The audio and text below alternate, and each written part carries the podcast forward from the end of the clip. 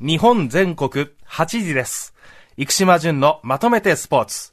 お話しいただくのは、スポーツジャーナリストの生島淳さんです。淳さんおはようございまはい、おす。はようございおはようございます。ます。えっと、9月からね、ラグビーのワールドカップあるんですけども、はいおーし7月に、えーと、オールブラックス15っていうのが日本にやってきて、まあ、オールブラックスに準じる、うチームですね。ええー強化試合をやって、はいその後サモア、トンガ、フィジーともやるということで、えいよいよあの、ワールドカップイヤー近づいて、あの、もう、ワールドカップが近づいてきたなということで、あの、宿がね、今ね、大変ですよ。あ、そうです高いから。ね。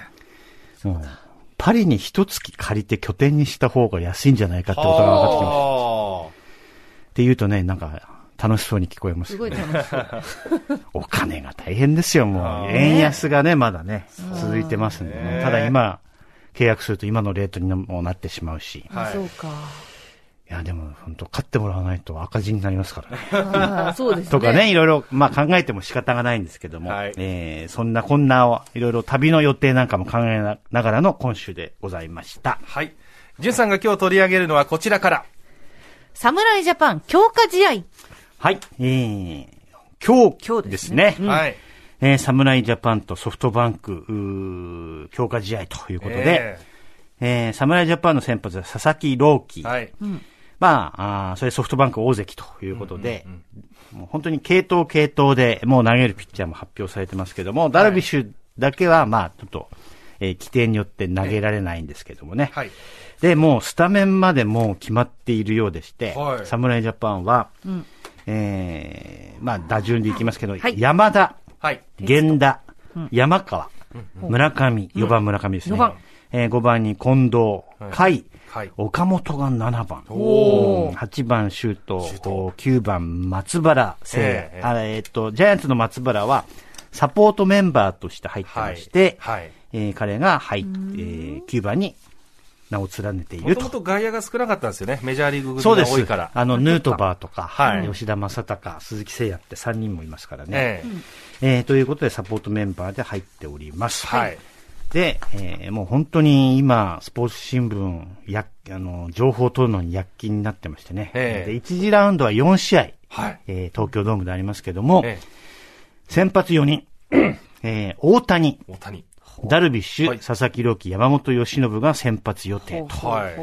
えーいうことになりますね。うん。で、これが今のお日本を代表する4人のピッチャーということになりますかね。はい。で、まあ、あの、打順なんですけれども、はい。まあこ今日のメンバーが基本だとして、ええ。ーさっき言ったようにね、えー鈴木誠也とか吉田正尚、そして大谷が入ってくるとなると、どこに入るの？どうですか？ややこしい。ややこしい？ややこしいんですよ4番、うん村上さん。もう、えーキャンプの取材してると4番は村上だろうっていうような声もありましたけど、まあ、はい好みの問題ですけどね。えで、あと栗山監督がどういう野球やりたいかっていうことにもよりますけども、どうなんでしょうね。大谷とか、はい。何番に置きたいですか？北村監督。え、北村的にははい、1番。1番大か谷。2番か。え、足も速いですよね、だって。そう、足早いね。そう。パパープロ的には速い選手をこう1番か2番に置かないと。そうあそうだよねそう。蓮見監督はいかがですか？私も1番か2番ですかね。2番ですかね。あもう2番で、2番チ。ャンスを広げる。そうです。役ではい。いや、でもそうやって考えるともう、発想がもうお二人ともアメリカに近くなってきてますね。あ、本当ですか？大リーグ仕様に？メジャーリーガー仕様に。パワープロ仕様か？私はそう。いや、でもあの、あれぐらいホームラン打つ選手だと、はいどうしても3番とか4番に置きたくなるんだけれども、え今メジャーリーグどんどん発想が変わってきて、えはい。えー一番が、一番打つ人を一番に置置けば、はえ5打席回ってくるチャンスもあるんじゃないですねかとか、。はい。えー一番打つ人から並べていった方がいいんじゃないかっていうのは、あの、真剣に考えられてますね、アメリカだとね。はいなるほど。えーというような感じで、栗山監督がね、まあでも、2番源田とか、あの、うん。トラディショナルな考え方だなうんというふうに思ってもし、いますけれども、はい。まあここからね、3月に入って、はい。えーみんなが合流してきた時にどういうふうな打順になるかっていうのは、あはい。非常に楽しみですし、えまあ、ああと、左ピッチャーがいまいち調子が良くなかったんですね。先週、先々週あたり見てるとね。えーちょっとそのあたり不安もありますけれども、はい今日明日ソフトバンク、それで来週は中日っていうような感じで、えー強化試合は進んでまいります。はい。続いてはこちら。ダルビッシュによるチームビルディング？はい。先週ね、チームビルディングであの、原監督が最初に、はいチームのためを持って選んだのが川崎宗則選手だったというお話をしましたけども、はい。まああー、盛り上げ役は誰になるんだろうと思ってたら、今のところダルビッシュじゃないかみたいそうな。ですね。で SNS 見てましたら、はいえー宇田川会、ほい。山川会を開催したことをダルビッシュが報告してました。ほで、まずは最初にあの、オリックスの宇田川を囲む会に参加させていただきました。う。はい。宇田川さんごちそうさまでしたと書いてましたけども、うん。なんかあの、もじもじしてたんですって。えあ、宇田川さんが。うん、はい。キャンプで。えうんうんまあ遠慮もあったんでしょうかね。はい、はい。えーそれを見てダルビッシュがまあ、ご飯をね誘って、でも、二人とかじゃなくて、はいみんなで結構大人数で行ってましたね。えで、気遣う会食の場を設けたええということですね。で、その後、山川のおもてなし会の開催が決まったと。ほ。えーその時にね、次の休みは山川くんがご飯に連れて行ってくれるらしいという ことで、おーはい。なんかダルビッシュが年長者として、はい。はチームビルディングを率先してやっていると。うーん。これはなかなかね、あの、意外な展開でしたね。ああ、またかっこいいよね。かっこいい絵になるよい。いね。や、なんか、スンとしててもみんなついてきそうなのに、そうそうそうあえてそっちにう。うんん。盛り上げ役に行くっていう。ある選手はね、うんダルビッシュ選手とキャッチボールができているということが夢のようだって。いや、そうですよね。だって、そりゃそうだよ。だってもう見てたんだもん。12歳ぐらい違ったりとか、みんな全然そんぐらいそうですよね違ったりしますね。先週もお話したから、2009年の優勝メンバーで唯一今回も入ってるのはダルビッシュだけですからで、おそらい。く、はい。中学生、高校生の時にもうすでにダルビッシュプロだったから、そういうことですよね憧れの状選手だったと思いますんで、はああ、でも年長者がこういうふうに、一緒になって率先して連れていく。はいで、確かにあと、一郎も WBC で行ってましたね。みんなで焼肉とかに。行ったりしてましたね。アメリカでい。ね。えただ、あの、いかにあの、年長者が、えははい。うんやっぱり飲み会とかって大事なんだなとか改めて。確かにチームにおいてね。ううんんだコロナの間はね、こういったこともなかなかできなかったと思うんですけどい。も、はい。なんだかんだ対面でみんなで話すって、はいすごく大事だなってことを、ちょっとダルビッシュから学ばせていただきました。はい。さあ、続いてはこちらです。バスケットボール注目ニュース。はい、頭でえーラグビーのワールドカップをさせ、えーしましたけれども、はい今年、フィバワールドカップ、はいバスケットボールのワールドカップが、えー日本とフィリピンとインドネシアで、はいえー8月25日から行われます。はい。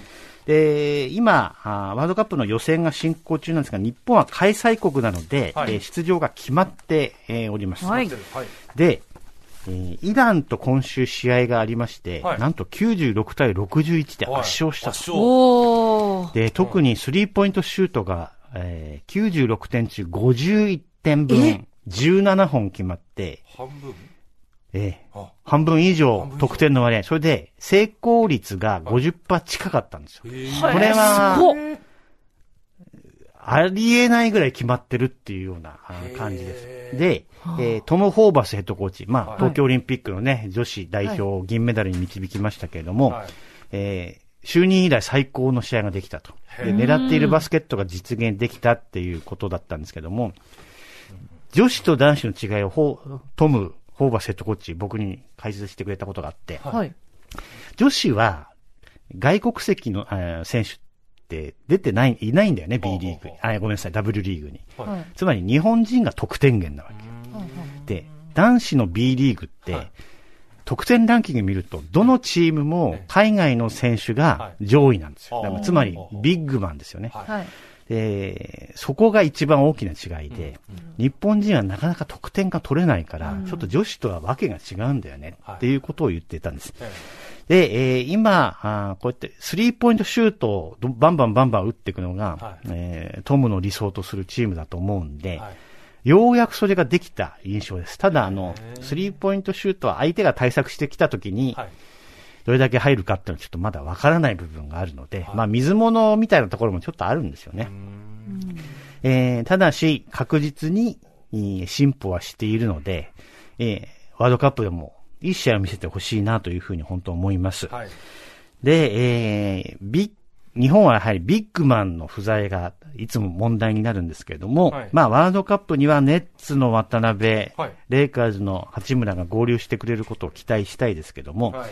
えーあの、ネッツのね、渡辺裕太ね、えー今シーズンいい働きをしてたんですけども、えネッツがですね、お家の事情で、はい。チームの顔となるケビン・デュラントとはい。カイリー・アービングっていう選手が、はい。はい。えートレード期限前に、え今のままだったらプレーオフ出られるんですよ。え。はい。出られるの状態なのに、はトレード要求して出ちゃったんですよ。い。ええ二人とも？二人とも。え？このチームはちょっと、うーんと、みたいな感じえほら。で。で、ニューヨークタイムズにいろいろ出てました。えっ、と、オーナーがね、アリ、中国のあの、アリババの、はいはい。えー関係者のオーナーなんで、大金持ちなんですけども、ものすごいスーパースターばっかり集めたチームだったんだけど、はい。チーム側とスタートの折り合いが悪いっていうのは、まあよくあるパターンなんですよ。で、出ちゃってチームは弱体化。は。はいい。で、渡辺の役割もちょっと変わりつつあるし、え今シーズン、まあ、プレーオフが出られると思いますが、来季がどうなるかっていうのもちょっと心配でね。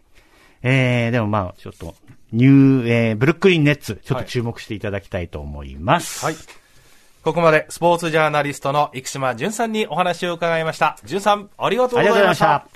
日本全国8位です。生島淳のまとめてスポーツでした。